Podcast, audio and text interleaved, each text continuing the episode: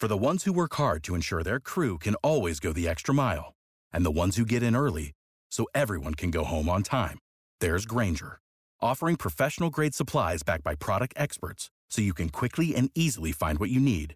Plus, you can count on access to a committed team ready to go the extra mile for you. Call, clickgrainger.com, or just stop by. Grainger, for the ones who get it done.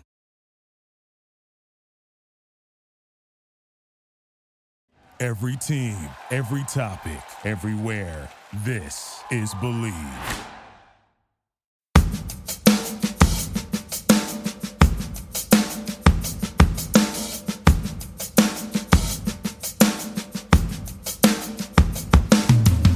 Here we go. Pod number seven on the Believe Kingdom of Pod Boise State Football Podcast. Jeff Caves here coming to you from Flower Mound, Texas. Living here now, of course, talking Boise State football. Was able to take in the Boise State Utah State win over Albertson at Albertson Stadium, like just like the rest of us. Uh, it did strike me as I watched the game last week that you know not only for myself, uh, which was one of the things I considered, but for a lot of you listening, there was a lot of streaks that came to an end. Uh, think of all the people that have been to Albertson Stadium for Boise State home football games on a consecutive game basis. Some people years, decades. I couldn't remember the last time that I wasn't at a Boise State home football game. That doesn't mean I didn't miss one or two. I just never noted it to memory. I just have been to not only home but road games as well for a long time.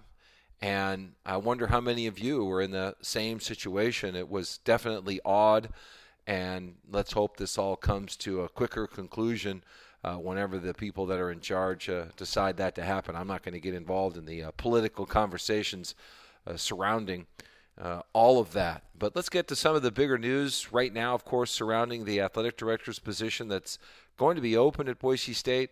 Uh, some of the latest news there, plus a review about what happened over the last uh, weekend in the Mountain West Conference. And then Tom Mason is going to join me. I visited with Mace once before. He's the former Boise State uh, defensive coordinator who's coached in college football for 30 some over 30 some years. And we're going to break down the Air Force offense, including uh, why not defense but offense is the key to defeating Air Force, and some of the rules changes that Mason fought for that could have ultimately killed off a lot of the Academy's offensive attacks and Air Force. Plus, I'll break down the game here on the Kingdom of Pod Boise State uh, football podcast. Uh, but let's get to the news that everybody, I think, is wondering about. What's the status about the search for the athletic director at Boise State? Of course, it was about a week ago that Curt Apsey uh, resigned and took a position in the fundraising department for the university at large. Uh, not many more details, at least publicly, have come out about that situation at all from either the university or uh, Curt Apsey himself has not spoken. So there's just no distractions to what is already a very distracting football season for Boise State.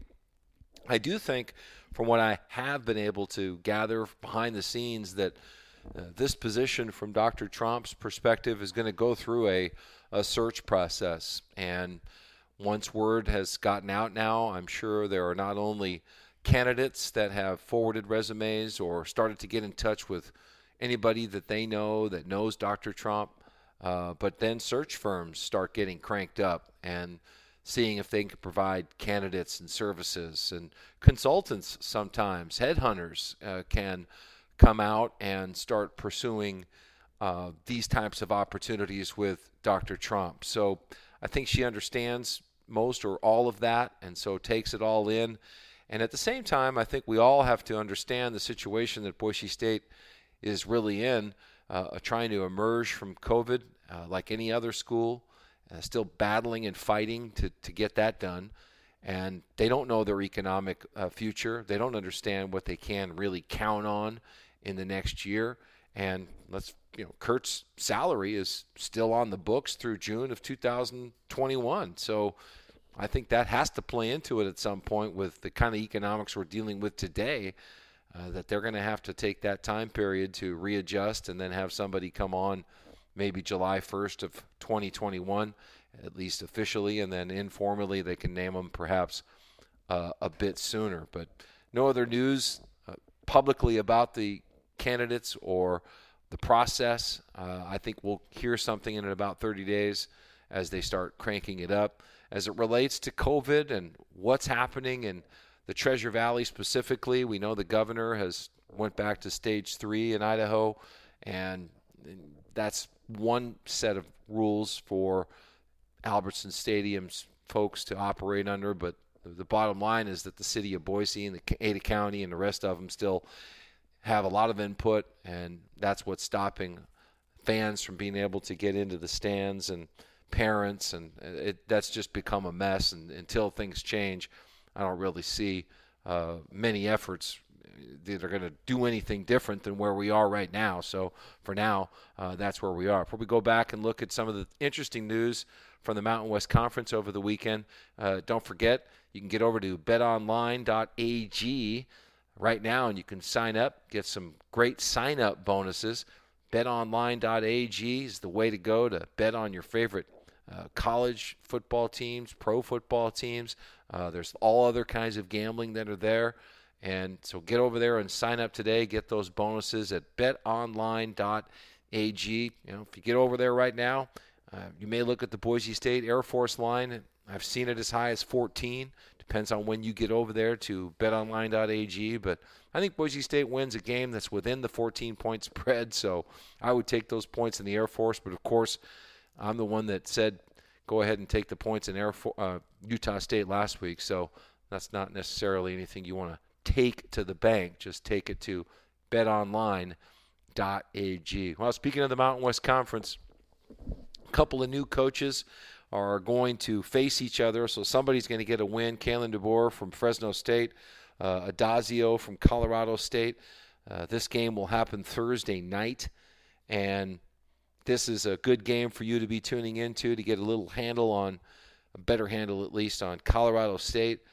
They'll be taking on Boise State on the 12th of November. This coach is the coach from Boston College who has prepared uh, for Boise State in that first responders bowl that never happened. So Addazio has some familiarity with the Broncos. Uh, pretty interesting situation that unfolded there in Fort Collins.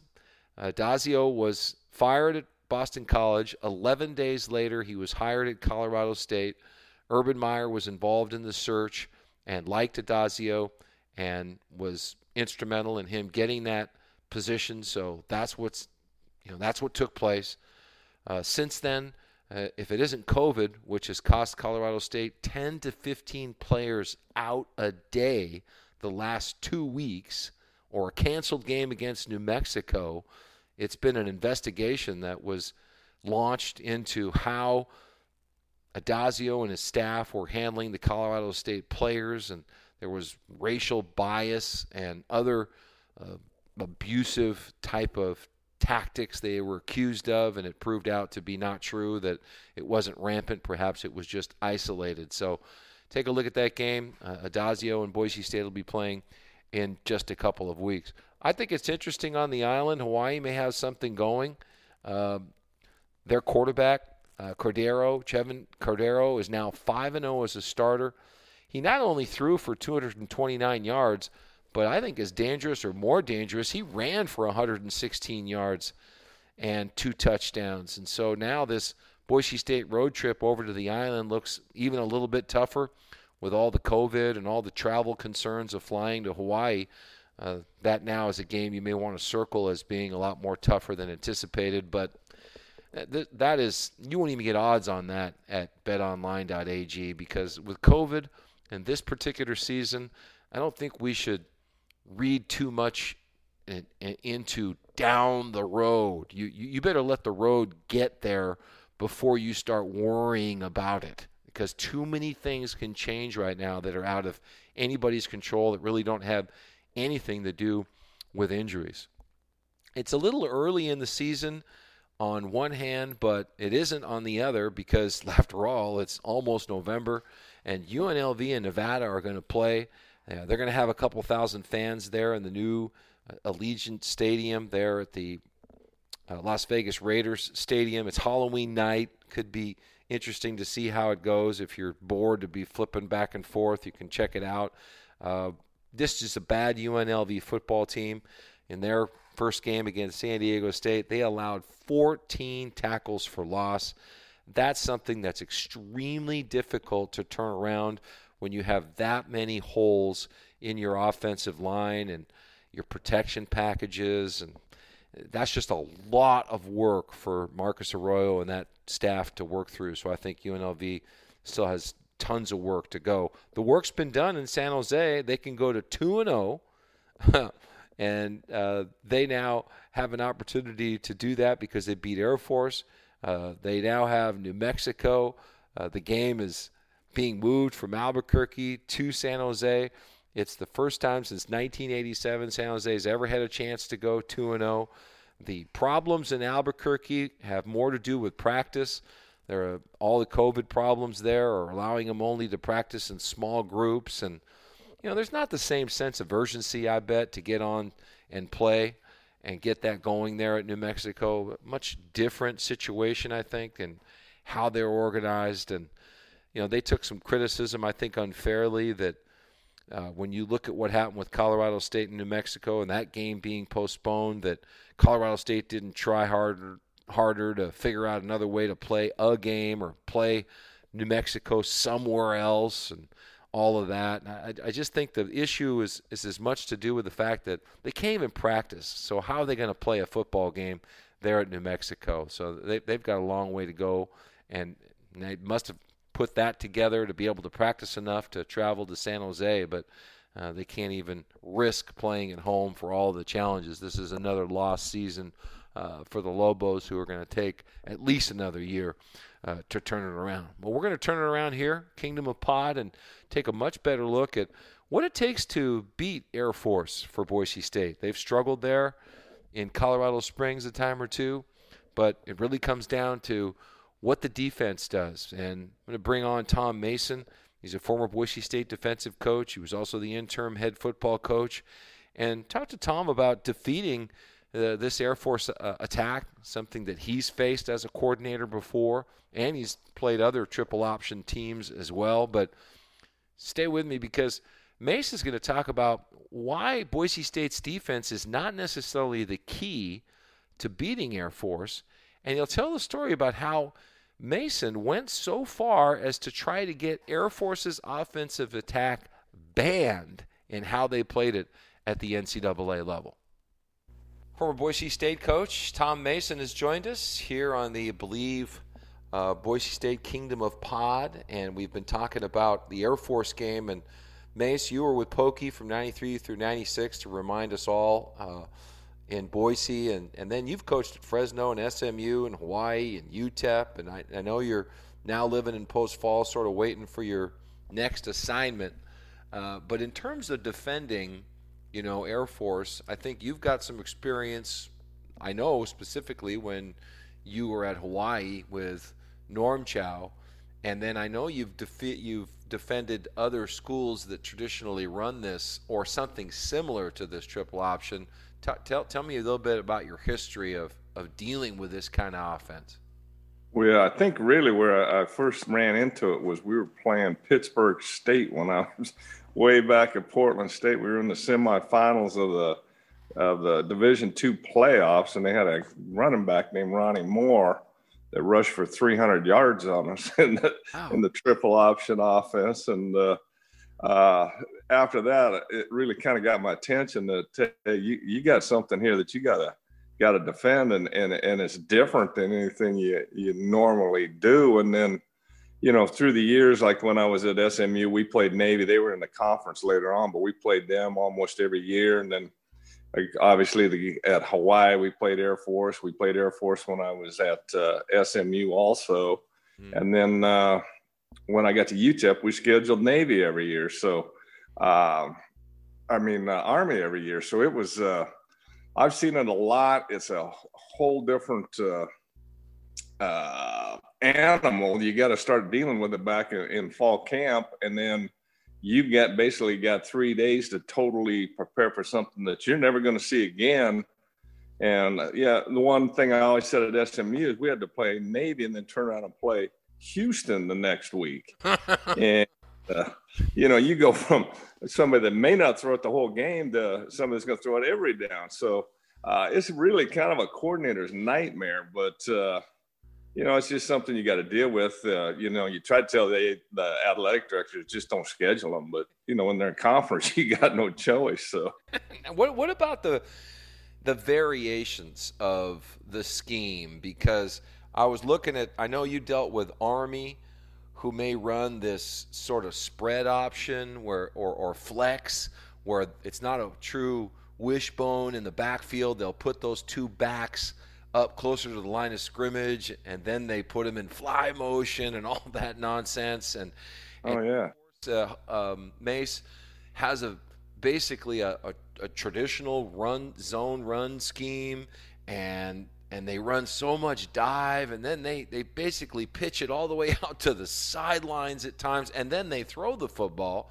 So. Right we all look at it and have all these variations of it. You look at it, I'm sure, so differently. So, how do you characterize what Air Force has done? We don't know what they're going to do, but how do you characterize what their offense is?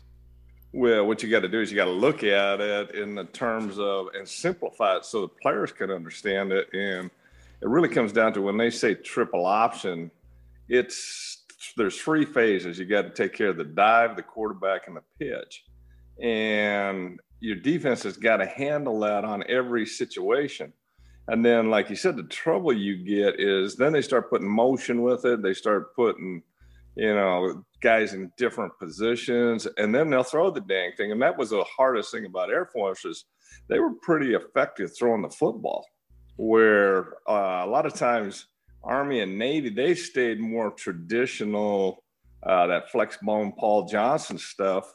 But if you your kids have got to stay very, very disciplined. And then the hardest thing too is the way they block it. Everything's down in your feet. They're cutting you all the time. And I, I remember a kid we had, he was a, a, dra- a, high draft choice. And he just flat about second quarter said, I'm not playing in this. I, I got an NFL career and these guys are down in my feet all day and I don't need to lose a knee. So, you know, you got a lot of stuff to deal with on it. And really you got three days. Everybody said, Oh, you got a week to prepare. Well, there's no way you got three three uh, a week to prepare. You got three days.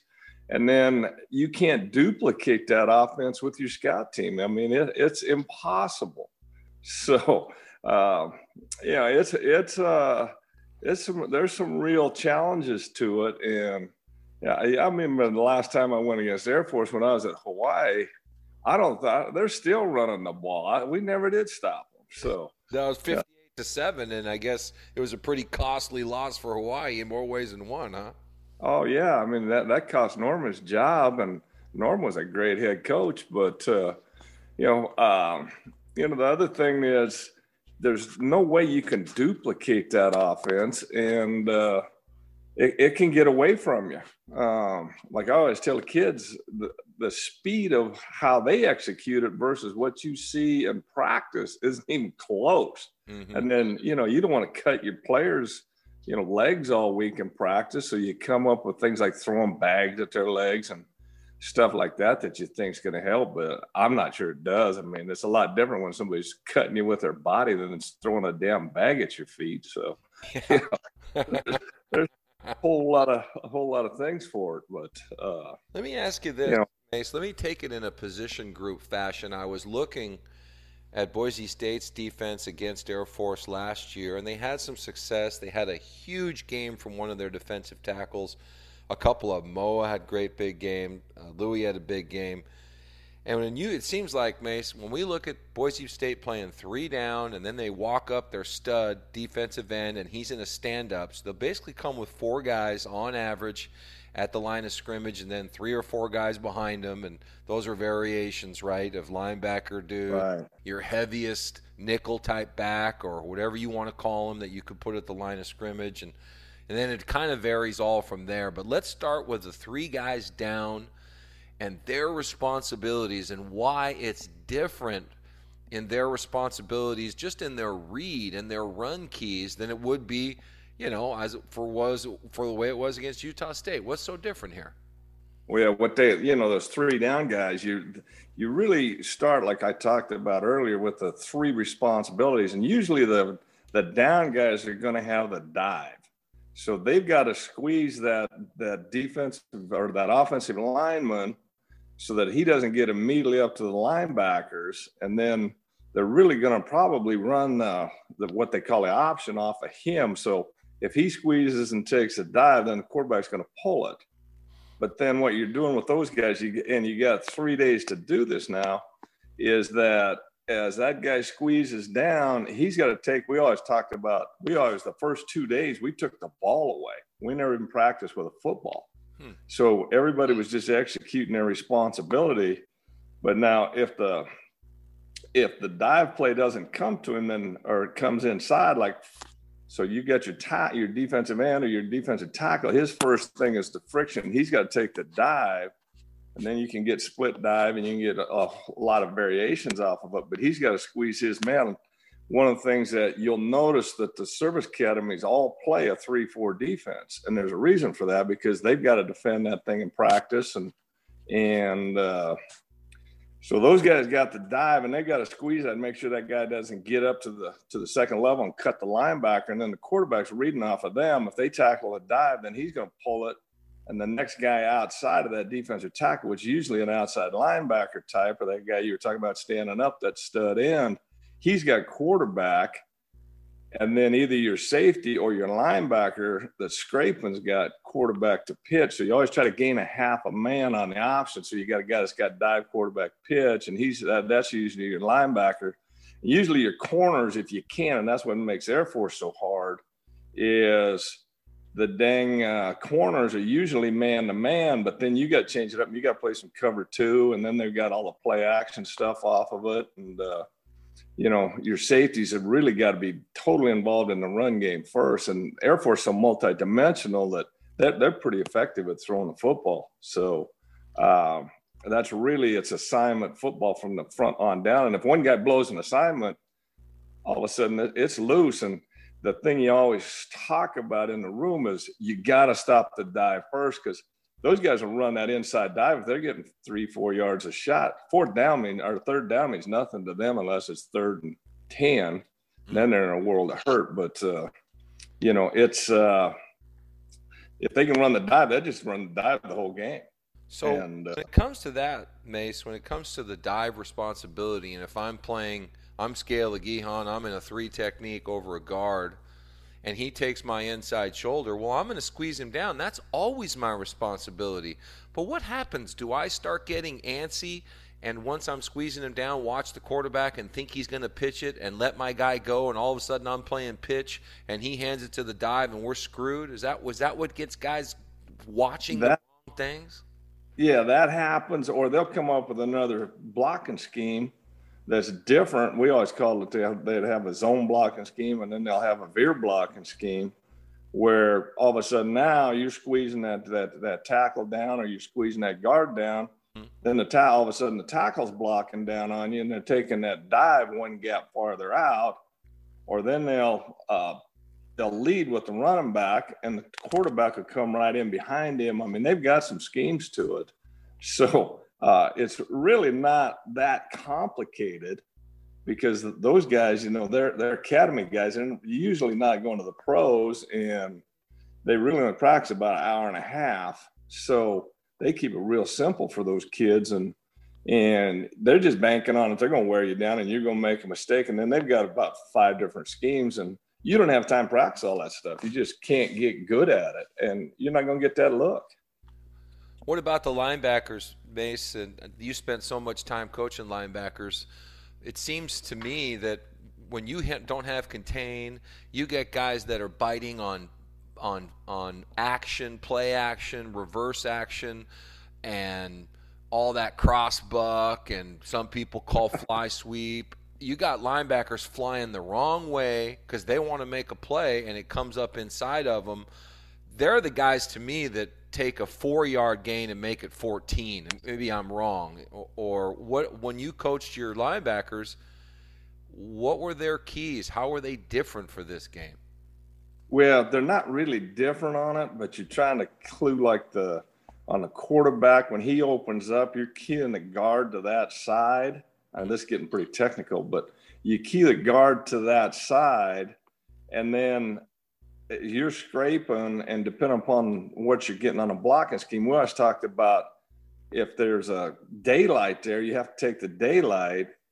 So if if there's a hole there, which would be open if your defensive line wasn't there, but uh, you've got to take that daylight. And what happens to them is they get their eyes wrong and they start chasing misdirection. They'll chase that motion. You know how they'll do that fly motion up and and all of a sudden that guy will become the pitch back and and uh, they start getting their eyes wrong and then all of a sudden they're tackling the dive where the defense tackle's got the dive, or if you change it up and they've got the dive and the tackle's got the end, they tackle the wrong responsibility. And then all of a sudden, like you said, and a lot of times it ain't a 14 yard gain, a lot of times about 25 because they really can't run. They're not that fast, but you'll run them down. But oh my God, sometimes it's 20, 30 yards right up the middle of your defense. And, you know, the head coach is looking at you and you're like, hey, you know, it is what it is. Go yell at the AD. He scheduled them. So. so, so I know the defensive backs are like the last line of defense. They get play action to death. We got balls running over their heads. When it came to managing your guys at halftime or when you had a little more time to talk to them and they've given up 200 yards rushing, how do you keep a kid emotionally committed to this? Well, you, you talked to me about a kid that was looking at the NFL. It's like, I'm out uh, that's difficult. So, what are the challenges here?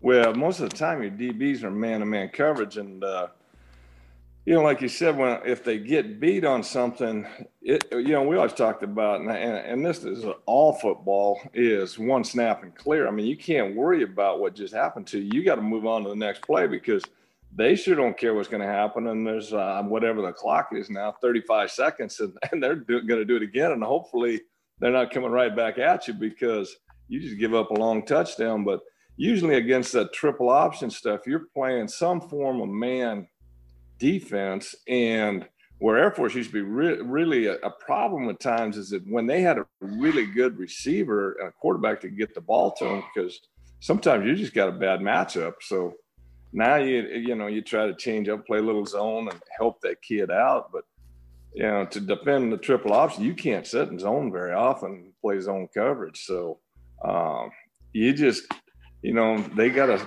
clear their mind and go play. So, and sometimes, like you said, like, well, and like I said, is it can get away from you. I think one time against Army, they came in, they were really motivated when I was at UTEP, and they put 70 on us. And we never did slow them down. So, uh, I never worry about the scores in those games. The, the other thing that really helps you in those games mm-hmm. is that the offense can get a lead.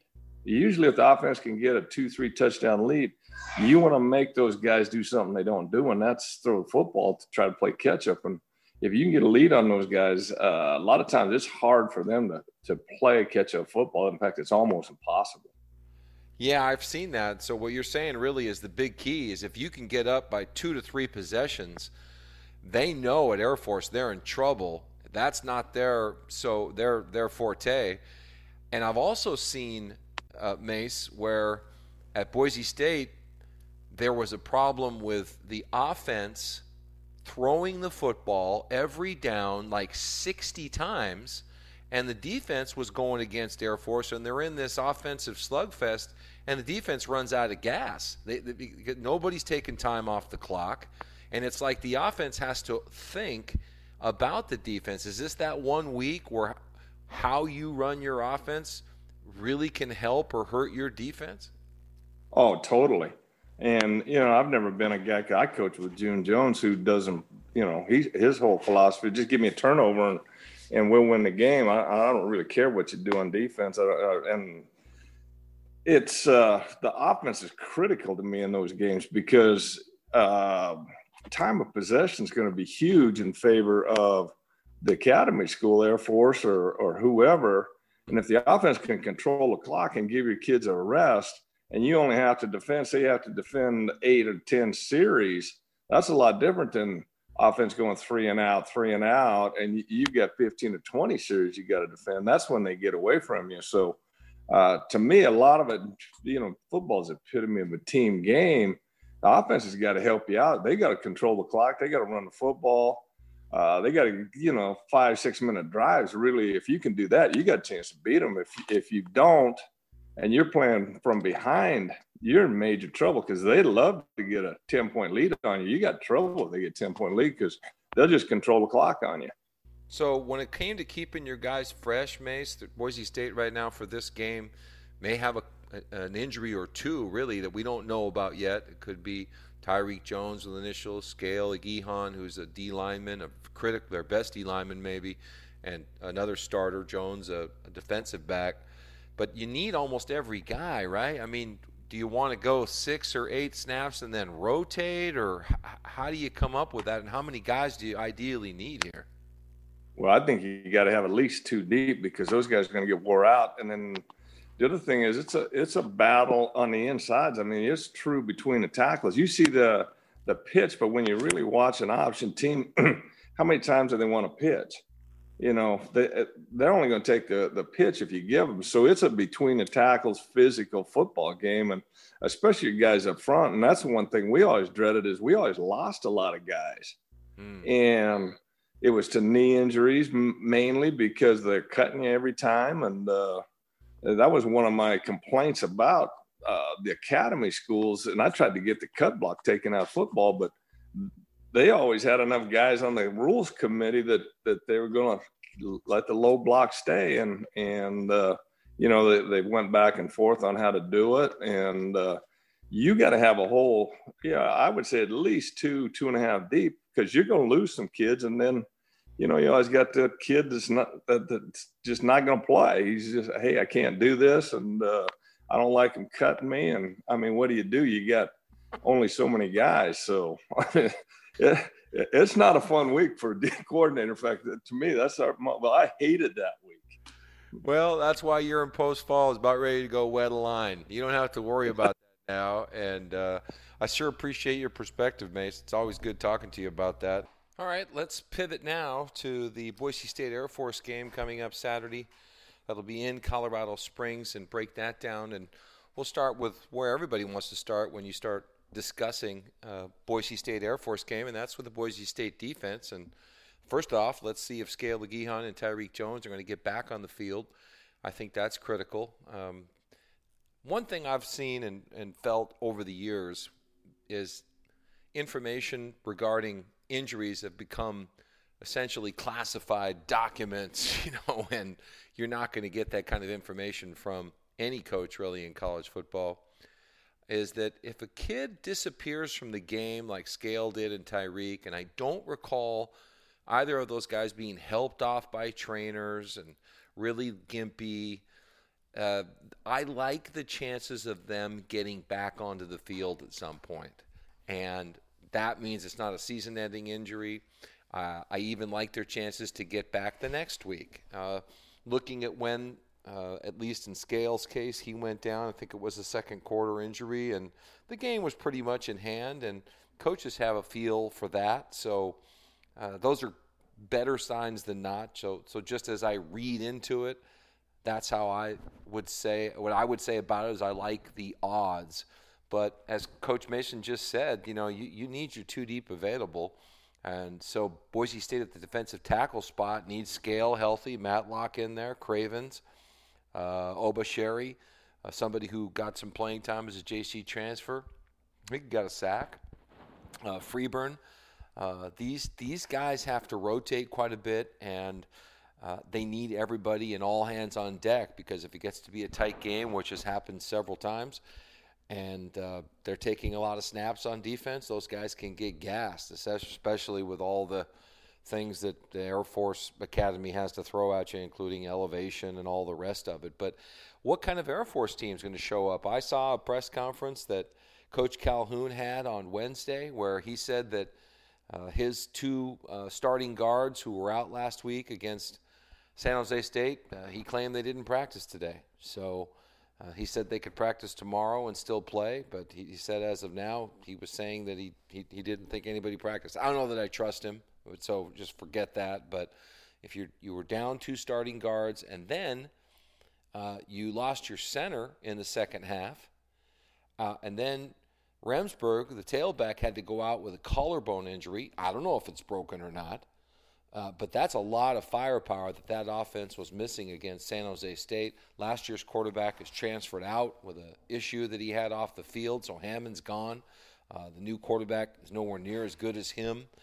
Uh, so there's a lot of smoke screens, and I don't know what's going to happen. But I, I would say if they line up with the group that ended the game against San Jose State, they're in trouble.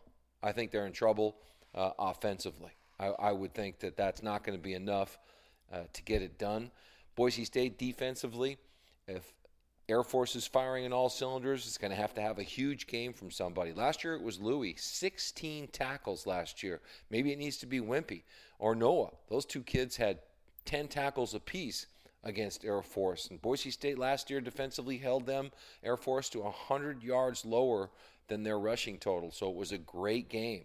And I think Boise State has enough uh, motivation to get it done against Air Force. Just going there motivates this group because of the adversity of the losses that have taken place in Colorado Springs for Boise State. Boise State's offense, hey, they got to get Air Force down early. That would be a lot easier game.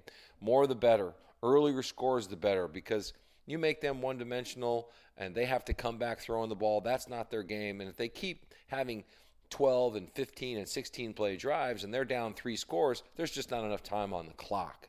So last time uh, Boise State played, the last two times they played, the game went into the fourth quarter, so that strategy didn't work. They had to grind it out. In 2017, it did. They got up early and hammered them. So if time of possession can be an asset for Boise State and their run game can be there, it'd be huge. As Coach Mace said, if Boise State has the ball, that means Air Force doesn't. And if they go three and out on offense, that puts your defense back on the field with 16 play drives, and you can get worn down. But if I'm Air Force, I'm looking at Boise State's offensive line and saying they're coming to the left side. That's where the strength of the team is. So they may overload it and prove that Boise State can beat them on the right side of the line. Uh, strategically, though, I'm not probably going to change much offensively. It's too early in the season for that, but uh, I think they can hit them on deep balls, and they've done it before. And so that comes down to the defensive backs for Air Force, their safeties. Uh, they gave up a 52 yarder last week. Um, looking at what Boise State's done before just last season, C.T. Thomas, who was quiet last week, can come up big this year uh, like he did. He had a 36 yard completion.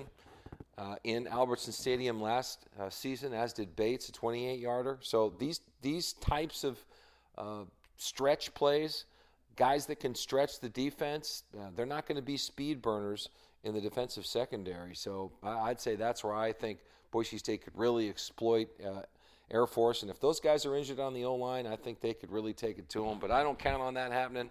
I think it's going to be a motivated group. I like Boise State, but I'm uncomfortable giving them 14 points. I think they'll win by 10, 10 points, say somewhere in the neighborhood of 34 to 24. Okay, that's going to do it for the Kingdom of Pod, Boise State Football Podcast here on the Believe Network. Thanks to Tom Mason, Carter, our engineer, the music from Dan Leibowitz. Please subscribe to the pod at iTunes. If you get the hang of all this podcasting, you can subscribe there and you know how to do that. Please review it. Uh, that's critical to get more people to listen. Pass it on to Bronco fans. Tell them it's what you're looking for. Uh, you can also sign up on my website just to have it emailed to you every week. Uh, go to kingdomofpod.mailchimpsites.com and sign up there. For the ones who work hard to ensure their crew can always go the extra mile, and the ones who get in early so everyone can go home on time, there's Grainger, offering professional grade supplies backed by product experts so you can quickly and easily find what you need. Plus, you can count on access to a committed team ready to go the extra mile for you. Call, clickgrainger.com, or just stop by. Grainger for the ones who get it done.